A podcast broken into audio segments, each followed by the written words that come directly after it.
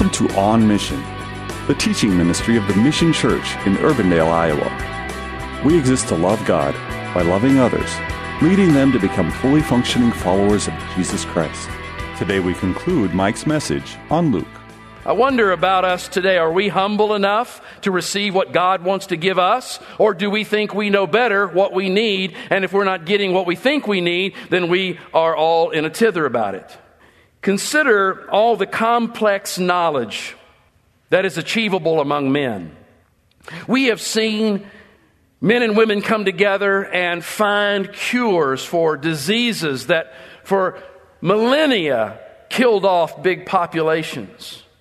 We have seen men and women come together and find a way to put multiple men on the moon and bring them back safely. Here recently, we've seen men and women put their minds together and actually build semi trucks and, and, and passenger cars that can go down the road automatically without a driver. Wow, that is unbelievable. And when we think of those kind of things that are achievable on the human uh, dimension, we, we know that the childlike, they're not the ones who make those discoveries. No, it's the people we celebrate as geniuses. They're the ones who are making those discoveries. They're the ones who are making that happen. But let me ask you look around at the geniuses that are out there, and there are many. Not many of them have discovered what really matters in life. They may have discovered how to put a person on the moon. They may have discovered how to make a tractor trailer go down the road without a driver, but they have not discovered the mind of Christ. And why is that? Well, it's because human wisdom tends to stand in the way of the knowledge of God. Human wisdom tends to stand in the way of the knowledge of God. You see, when we're operating from the point of human wisdom, then God doesn't make any sense. Surrender as the way to exaltation doesn't make sense. Humility is the way to greatness does not make sense. Sacrifice as the way to victory does not make sense from the human perspective. Listen, everything man knows through human intellect screams that God's way is the way to bondage, the way to boredom, and the way to non fulfillment, even though the opposite is actually true. The childlike, on the other hand, they know that they don't have the answers, they know they need help. Many of them are willing to trust, and thus they find real life, true wisdom, and joy in living. And this is the way God has actually created things to be. The way up is down, the way to life is through death, and the way to God is through the righteousness of another. The statement that we find in the passage where Jesus says, No one knows the Father but the Son, and the Son but the Father, is a statement that it is impossible for humanity to find God on our own. Are you aware of that? Are you aware that we are incapable of discovering God on our own? Well, let me tell you, we can discover religion, and we have, and we have multiple thousands of them all around the world. But we cannot find God unless the Son chooses to reveal the Father to us. And one thing that you can count on is this is that Jesus does not reveal the Father to the proud, the arrogant, the independent, or the self-sufficient type. He doesn't, he doesn't reveal the Father to those types because they don't have room for what he has to show them. Brings me to truth point number two, which comes from James chapter 4, verse 6. A simple sentence that says, God opposes the proud, but he gives grace to the humble. Why don't you say that with me? Ready? God opposes the proud, but gives grace to the humble. I want you to mark this down because this is an absolute fact. When you see a man or a woman who is proud of their knowledge, who brags about their understanding, and castigates others who do not share their view, when you find someone who talks incessantly so that their wisdom can be seen by others and refuses to listen or to contemplate any other position, then you can guarantee yourself you are in the presence of a proud person. And you can be assured that, at least from the spiritual perspective, they know nothing of the mind of Christ because God does not open his wisdom to such as that. So if you want to know someone who's got the mind of Christ, look for the humble, look for the unassuming. Find the one who's always deferring to the Lord as their source for everything, and you will find someone who is growing in true wisdom, in the wisdom of God. We come to the last two verses of this section, verses 23 and 24, and we find Luke bringing the time of rejoicing to a close, reporting that Jesus informed the 70 of the unique privilege that they had. They were living in a blessed time, a time of divine revelation. Now, if we use the scripture as our guide, we can discern that by the time of Jesus, as he walked the earth, we're reading about that here in the Gospel of Luke, the world and humanity had been on the scene for about 4,000 years, roughly speaking. And during those years, we can discover as we look through the, the scripture that God was continually given revelation. He was giving revelation about his identity and his plan and his purpose for humanity. But here's what we also discover as we look at all of that He didn't give it in great, big chunks, He gave it in small, bite sized pieces. When we go through the scripture, we find that generation after generation, Every generation received some form of revelation, but no generation ever had the full revelation.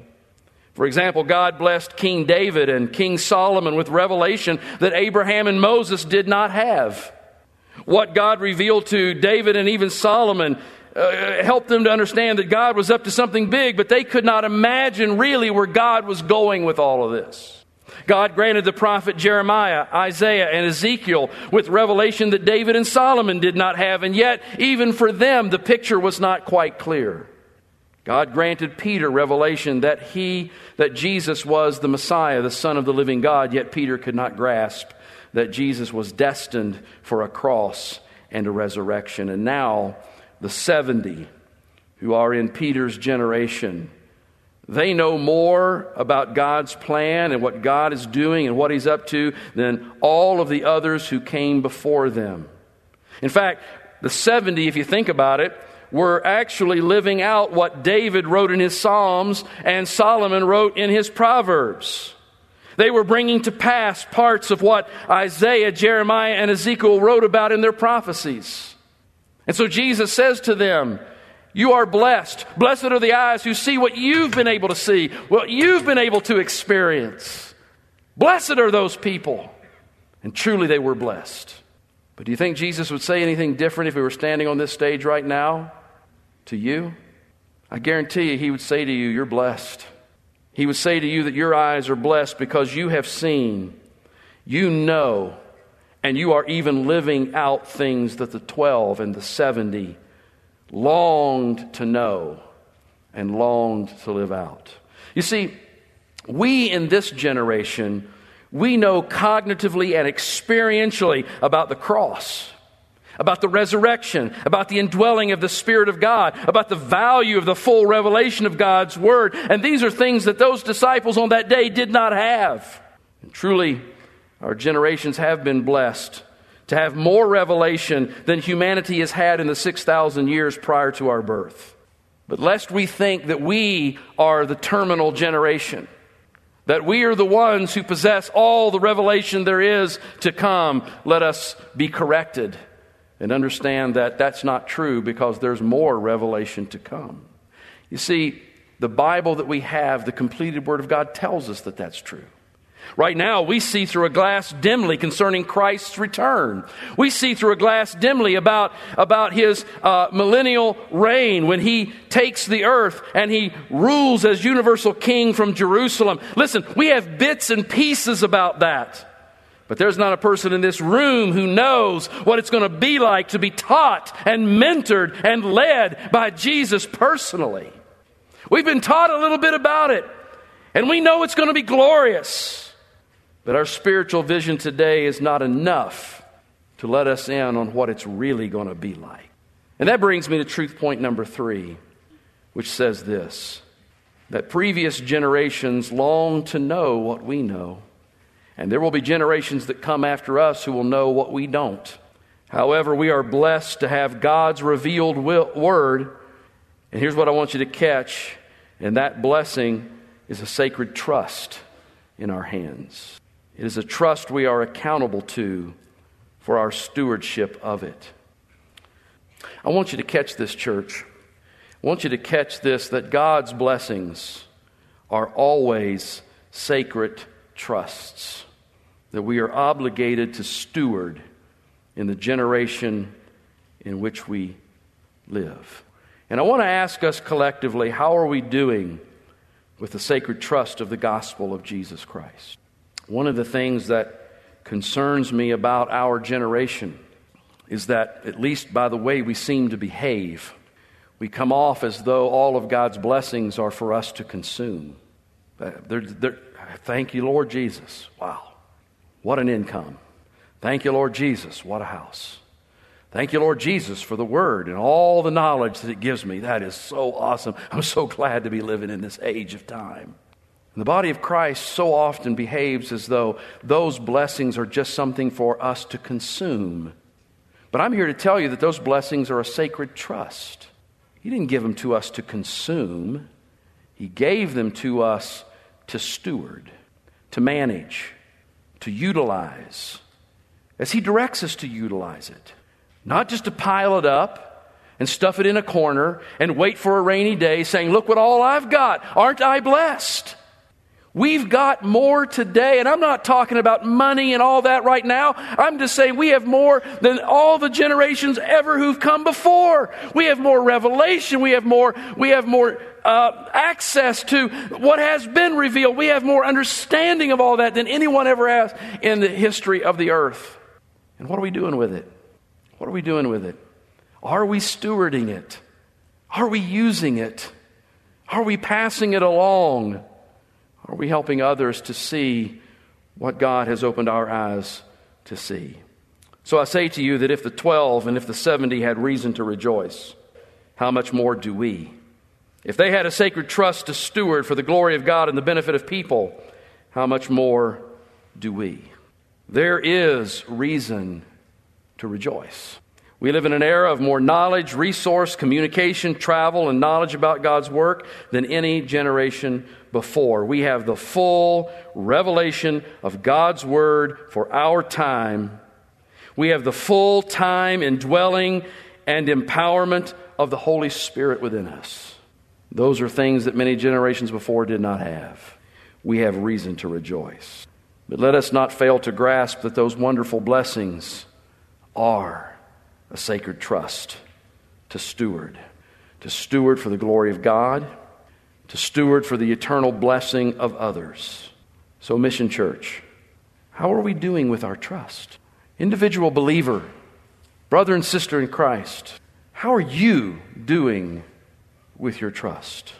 You know, the Messiah has come, salvation's work has been completed, eternal life is available.